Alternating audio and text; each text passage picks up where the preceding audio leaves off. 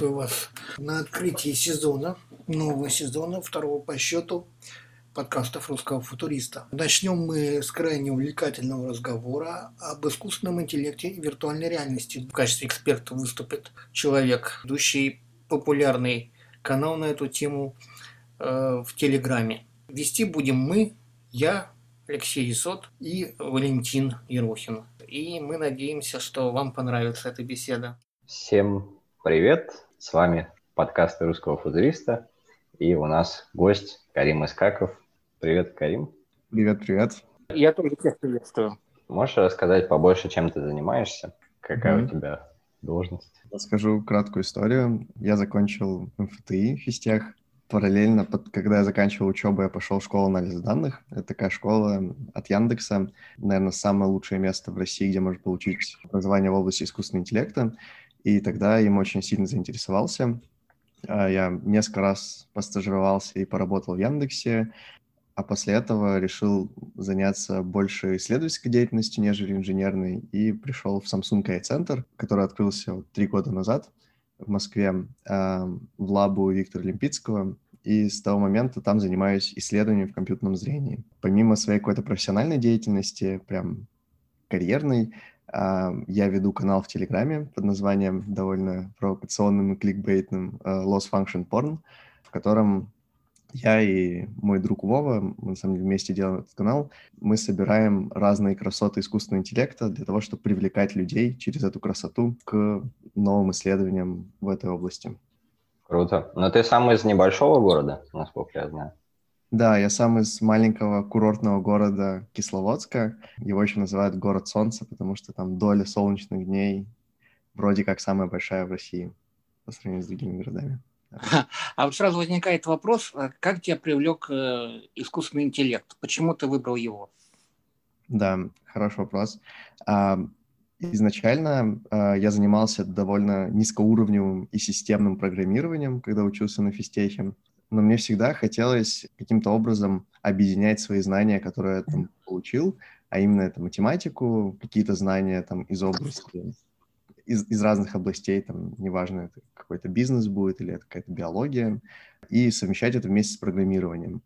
И кажется, что мне так показалось, что машинное обучение — это идеальное сочетание этих факторов. Там есть математика, пусть не очень сложная, но она там есть, довольно интересная. Там нужно много программировать, и плюс это еще нужно совмещать со, со знаниями из некоторой области. То есть для меня это был такой идеальный матч по тому, чем я хотел заниматься. И так сложилось, что я вот вроде как попал. Мне до сих пор это нравится, и все очень здорово.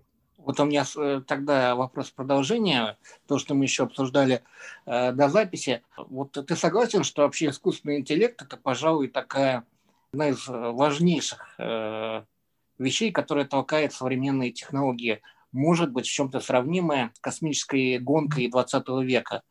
Вот э, о чем э, мы на русском в туризме в свое время писали.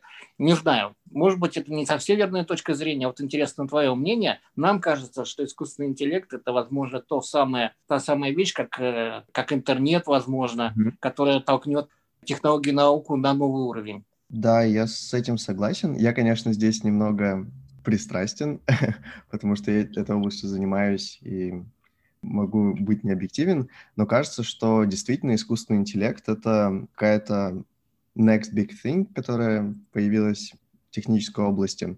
И я думаю, что как бы главная причина, почему это происходит, это потому что искусственный интеллект, ну, это те методы, которые там используются, они довольно общие, их можно применять к очень разным прикладным задачам. То есть, используя один молоток в виде там, нейронных сетей, например, можно решать кучу прикладных задач, там, начиная от распознавания, что изображено на картинке, заканчивая голосовыми помощниками, которые могут тебе очень умно отвечать. То есть из-за того, что э, очень много применений, ну, то есть это не просто технология, которая как хайп возникла и потом погасла, из-за того, что для технологии нашлись серьезные применения, именно поэтому она такая большая. Вот. Ну и плюс э, есть большие надежды на то, что у нас получится создать какие-то супер продвинутые формы искусственного интеллекта, так называемые общий искусственный интеллект или AGI, который там, сможет нас заменять еще и в большинстве интеллектуальных задач. таким образом, что людям не придется заниматься какими-то рутинными вещами, и можно будет заниматься чем-то другим. То есть это очень большая вещь, это правда. Ну, круто. А по поводу применения, мы, как люди вне индустрии, в основном видим только то, что всплывает. Ну, тут, скажем, вот это приложение Avatarify, которым можно на свое лицо наложить deepfake во время Zoom-конференции и там mm-hmm. проводить конференцию, как Нельсон Мандела или кто-нибудь еще. Mm-hmm. А, допустим, вот такое приложение, как, как, как оно появляется, как оно приходит в жизнь, как проходит путь от, от того, как в, университетах, каких-то академических mm-hmm. учреждениях делаются разработки, потом это все выходит в open source, где-нибудь в репозитории на GitHub появляется, и потом вообще выходит на рынок, появляется в магазинах приложений. Ты, ты вроде как в этом приложении замешан, может, расскажешь, как оно появилось? Да, я расскажу, как появилось приложение. Сейчас хотелось бы отметить, что на самом деле с искусственным интеллектом мы все сталкиваемся постоянно. Самый яркий пример — это когда мы гуглим или что-то ищем в Яндексе. Вот там используются самые продвинутые методы в искусственном интеллекте, или когда мы там э, что-то ищем в картах, или когда мы говорим с голосовым помощником, во всех этих применениях используется искусственный интеллект, мы просто этого не замечаем. А такие приложения, например, как Avatarify, в котором, мне, который мы с, с моим другом Али сделали там, в прошлом марте, в прошлом апреле, это просто такие яркие вспышки, яркие применения, в которых это ну, хорошо видно, что вот что-то новое получилось. Вот про то, как это получается обычно. Если грубо делить, то индустрия, ну, то есть сообщество искусственного интеллекта можно поделить на две части. Это научное сообщество и индустрия. А задача научного сообщества — это создать что-то новое. То есть их э, главная задача — это написать, э, не, написать научную статью, в котором будет описано решение какой-то задачи каким-то новым методом, либо с какими-то новыми прорывными результатами. То есть главная задача сделать что-то новое. А задача индустрии – это сделать продукт. То есть фокусом является продукт, а дальше уже используются разные методы, включая методы искусственного интеллекта, а, чтобы этот продукт получился хорошим, и он начал приносить пользу.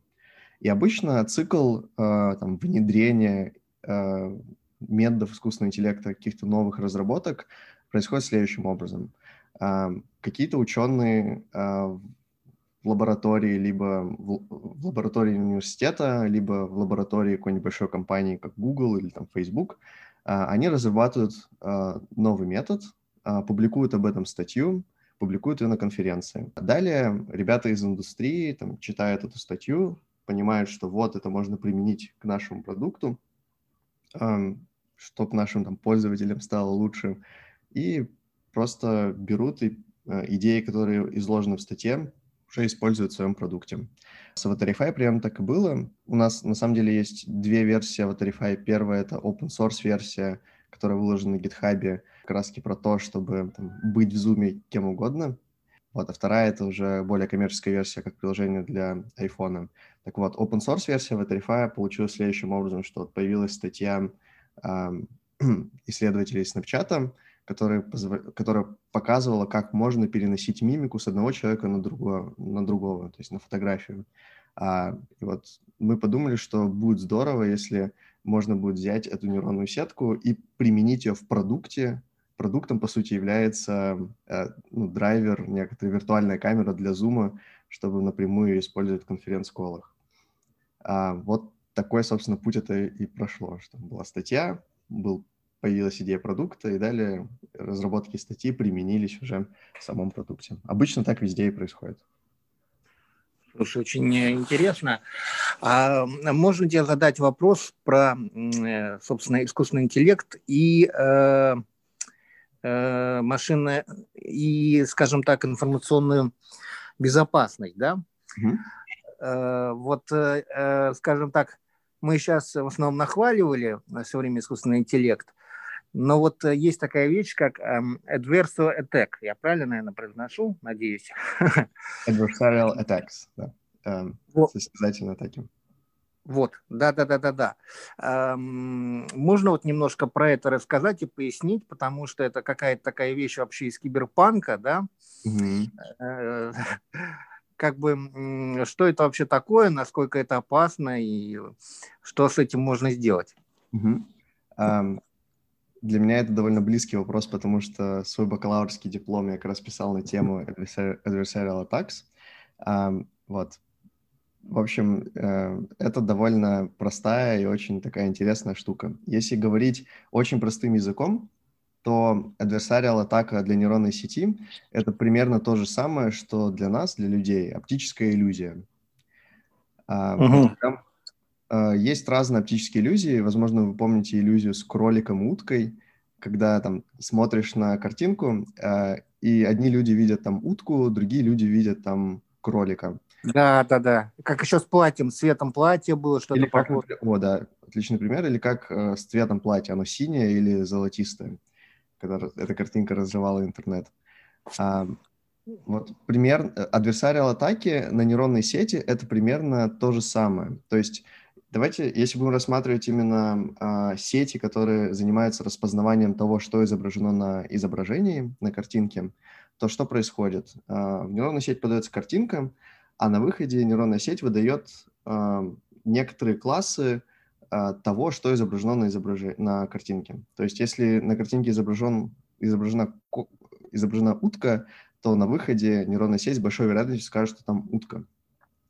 А adversarial атаки — это такие, э, таки, такие методы, которые позволяют минимально изменить пиксели э, в, этой, в этом изображении так, чтобы эти пиксели не были видны Э, эти изменения не были видны для человеческого глаза, но при этом так, чтобы нейронная сеть стала ошибаться. И, например, вместо утки предсказывала, что это автомобиль.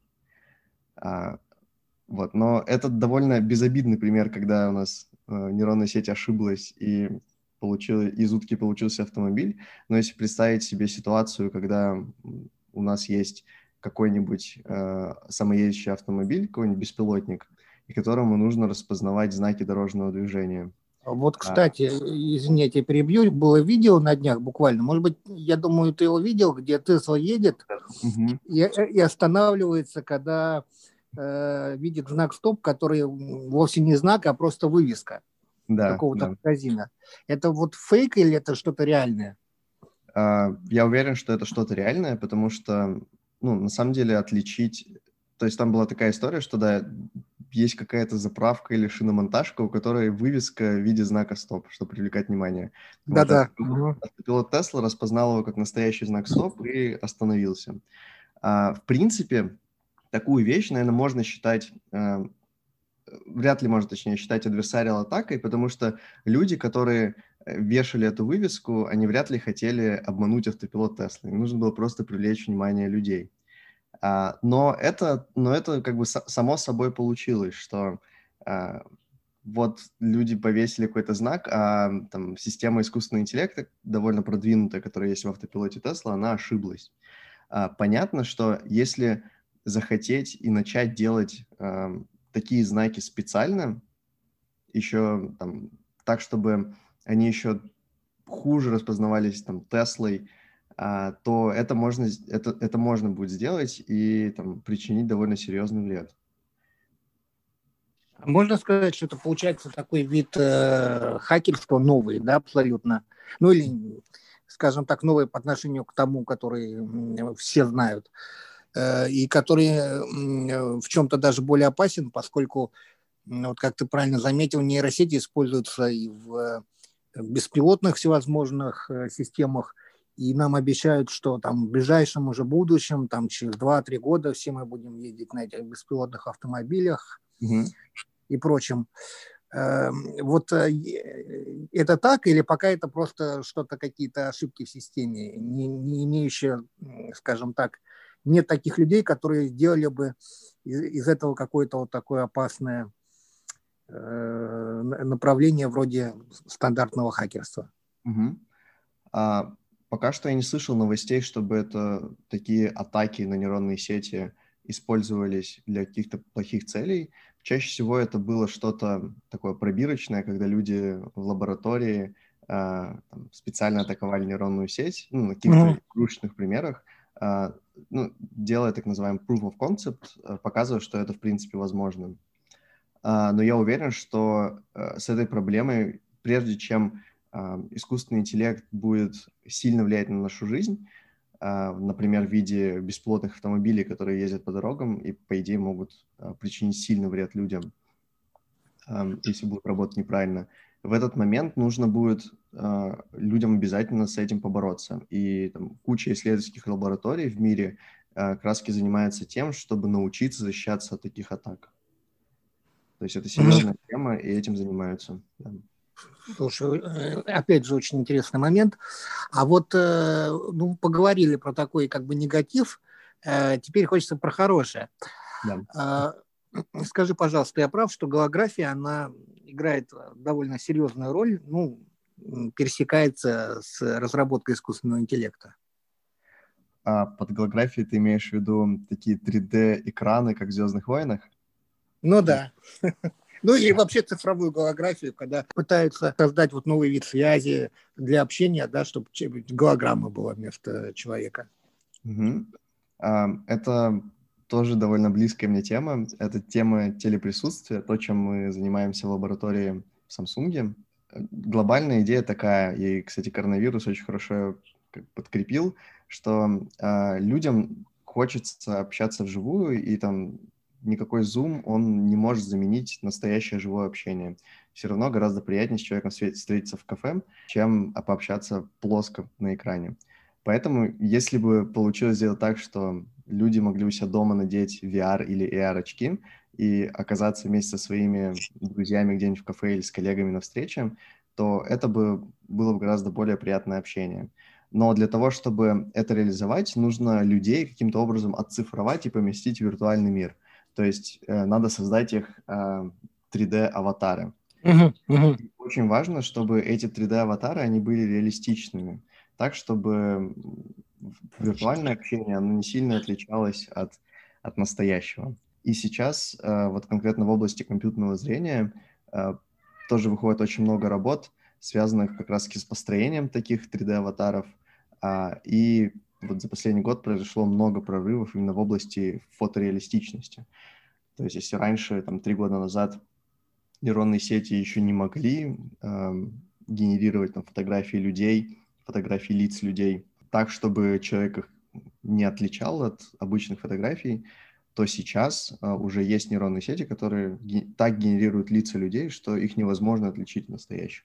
Только там самые такие ну профессионалы, задроты, которые в этом сильно разбираются, могут отличить. Поэтому, да, в этой области тоже искусственный интеллект и нейронные сети, они дают очень большой boost. И, в принципе, можно ожидать, что в ближайшем будущем мы будем все сидеть по домам в VR-очках или AR-очках и общаться друг с другом по удаленке. Какой твой прогноз вообще? То есть возможно разработать э, там в ближайшие 2-3 года аналог некий там скайпа, зума, который будет на основе голографии работать? Вот именно как ты говоришь в VR-очках. Прогнозировать очень сложно, потому что здесь нужна комбинация, некоторая синергия из нескольких областей.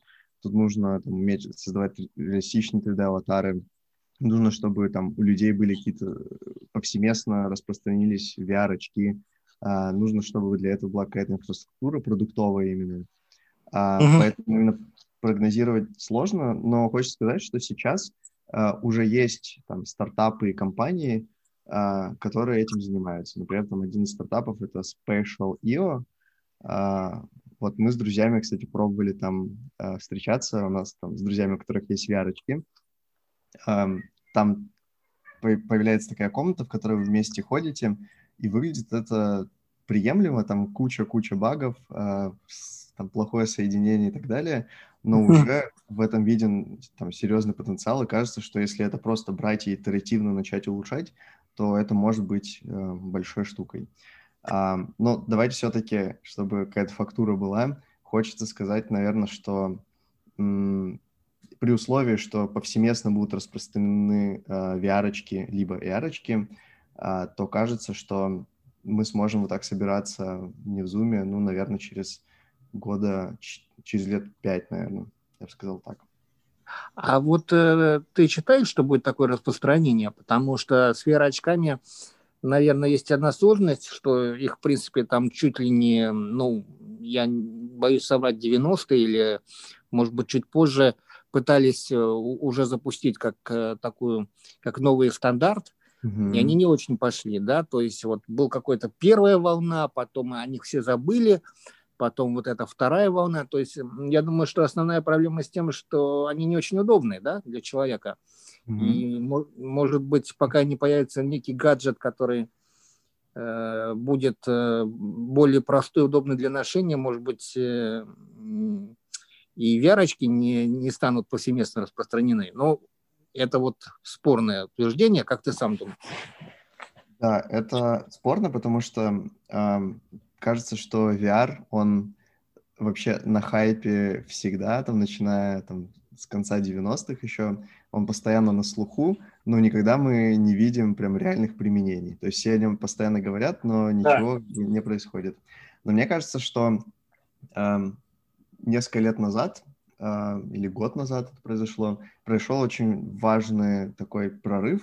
Это Facebook, который купили компанию Oculus. Они выпустили э, VR-шлем Oculus Quest. Э, отличительная особенность этого шлема в том, что тебе не нужно никаких внешних станций и никакого внешнего компьютера для того, чтобы использовать этот шлем по назначению. То есть внутри этого шлема стоит а, чип, там внутри Android, и ты можешь просто надеть этот шлем и сразу там играть в игры или там, не знаю, смотреть фильмы, общаться с друзьями. То есть это такой стендалон продукт, который уже очень удобно использовать. В этом году еще вышел, вышла вторая версия Oculus Quest 2, которую, кстати, вот к себе я заказал. А, и это уже выглядит как продукт, который можно массово использовать. А, будет ли в итоге там, тот же Oculus Quest распространен настолько, чтобы мы там, с вами сейчас общались не в Zoom, а где-нибудь в виртуальной комнате? А, на Гавайях. Но мне это мне, мне в это, если честно, очень хочется верить. И я, например, по своим друзьям вижу, что очень многие сейчас загорелись э, купить себе VR-шлемы, и они их покупают но тоже стоит оговориться, э, оговориться то, что, наверное, у меня немного такое смещенное в гиков э, сообщество друзей, поэтому а, оно плохо, наверное, отражает среднего человека в России или там, вообще по всему миру. По поводу применения, по поводу вот этих беспилотных автомобилей в течение нескольких лет, э, которые должны прийти, э, хотел э, вспомнить, что в сфере ИИ сейчас активно поднимается вопрос э, эффективности вычислений mm-hmm. и экономии вычислительных мощностей, а, особенно учитывая, что, ну, пока я точно так и не понял, но были какие-то новости про закон Мура, что он уже становится менее надежный или даже вообще перестал работать. А, вот, э, ты, ты как думаешь, в этом плане какие у нас перспективы? Нам только с квантовыми компьютерами в какой-то момент придется а, дальше продвигаться, или все-таки исследователи в этой области разберутся и смогут а, делать, допустим, вот последний GPT-3, какое-то вообще невообразимое там количество вычислений они провели. Может, они все-таки разберутся и начнут экономно это как-то делать. А, да, вообще вопрос количества вычислений, которые, которые требуются для того, чтобы как бы двигать э, область искусственного интеллекта, это, э, ну, это сложная вещь, и она довольно грустная. Сейчас объясню, почему грустная. Э, вот пример, который ты привел с нейронной сетью GPT-3, это нейронная сеть, которая, которую разработали исследователи из компании OpenAI. Э, суть этой нейронной сети в том, что она обучилась почти на всем тексте, который есть в интернете, и обучившись на этом тексте, она ну, что-то начала понимать про наш мир. А, и эту нейронную сеть можно использовать, например, для разных задач. Например, можно использовать для задачи ответа на вопросы. То есть ей может дать вопрос, а она тебе после этого даст ответ. А, самое интересное, что также, например, эта нейронная сеть умеет генерировать тексты. И когда ты читаешь текст от GPT-3, а, ты их почти не отличаешь от того, что пишет человек. А, то есть это очень классная, а, классная нейронная сеть, там, которая там довольно с хорошим отрывом проходит по отношению к другим нейросетям, проходит там тест Тьюринга. Но в чем проблема? Проблема в том, что для того, чтобы обучить эту нейронную сеть, а, исследователям понадобился огроменный кластер из там, графических ускорителей, которые там, им предоставил Microsoft. Эта нейронная сеть, если посмотреть просто на ее веса, то есть на то, сколько она весит, ее параметры, а, это число там, 350 гигабайт. То есть сама нейронная сеть весит 350 гигабайт. Это какие-то сумасшедшие цифры, которые там, сложно себе представить. Обычно исследователи работают с нейронными сетями размером там, 100 мегабайт, там, 500 мегабайт, но никак не 350 гигабайт. А, и проблема в том, что люди исследователи замечают, что чем больше нейронные сети мы делаем, тем лучше результаты получаются. Но проблема в обратном, что вычислительные ресурсы есть только у небольшого круга компаний или там институтов. А, поэтому там, проход а, какие-то новые исследования, новые прорывы для каких-то маленьких лабораторий, не очень богатых, он, он закрыт. Угу. Я, мы просто об этом тоже часто пишем, и что это проблема э, повышения планки да, входа. Да, да. То есть там современные исследования могут делать большие компании, у которых есть много денег и вычислительные ресурсы, или там топовые универы. А, но вход там для обычных, небогатых универов, он, а, дверка это все закрывается, закрывается и закрывается. А, но стоит отметить, что почти все прорывы в искусственном интеллекте, которые происходили, они как раз делались, они происходили в тот момент, когда у людей появлялось больше вычислительных ресурсов. Ну, самый, наверное, такой яркий пример – это с чего вообще произошел бум диплернинга – и нейронных сетей в 21 веке, это то, что в 2012 году люди, исследователи поняли, что можно использовать графические ускорители, графические карты для того, чтобы эти нейронные сети обучать. И что, используя больше вычислений, их можно обучать на большем количестве данных, а можно обучать там, более глубокие сети и на этом делать прорыв. Сейчас мы видим ну, какую-то похожую историю, что вот давайте делать нейронные сети еще больше, давайте использовать ну, там, не одну видеокарту, не две, а давайте использовать кластер там, из 512 таких видеокарт, и тогда мы будем получать результаты еще лучше. Вот. Поэтому э, тренд такой есть. Вопрос в том, э, будем ли мы со своими, э, с развитием э, своих вычислительных способностей поспевать. Вот. И может ли mm-hmm. помочь какие-то концептуальные идеи, а, которые, например, помогли эти вычисления сократить. А вот ты знаешь, э, ты очень много действительно интересного рассказал, и хочется из этого вот э, извлечь э, некую такую позитивную, скажем так, мысль для тех, у кого, допустим, нету каких-то больших ресурсов и прочее. Вот, в принципе, ведь есть же нейросети, искусственный интеллект, который доступен э, любому человеку, который вот э, захочет, э, скажем так, просто немножко научиться. Я mm. вот хочу это связать с твоим интересом к рэп-музыке. Да вот, допустим, на таком вот примере, музыкант, э, которого нету много денег, у которого нету там богатого продюсера, ему нейросети могут же как-то помочь, э, э, скажем так, создать некий, некую уникальную, некий уникальный музыкальный продукт. Да, да, давайте рассмотрим там, с нескольких сторон это, как, как здесь нейронные сети вообще могут помочь. А, ну, во-первых, они, а, нейронные сети хорошо справляются с написанием текста.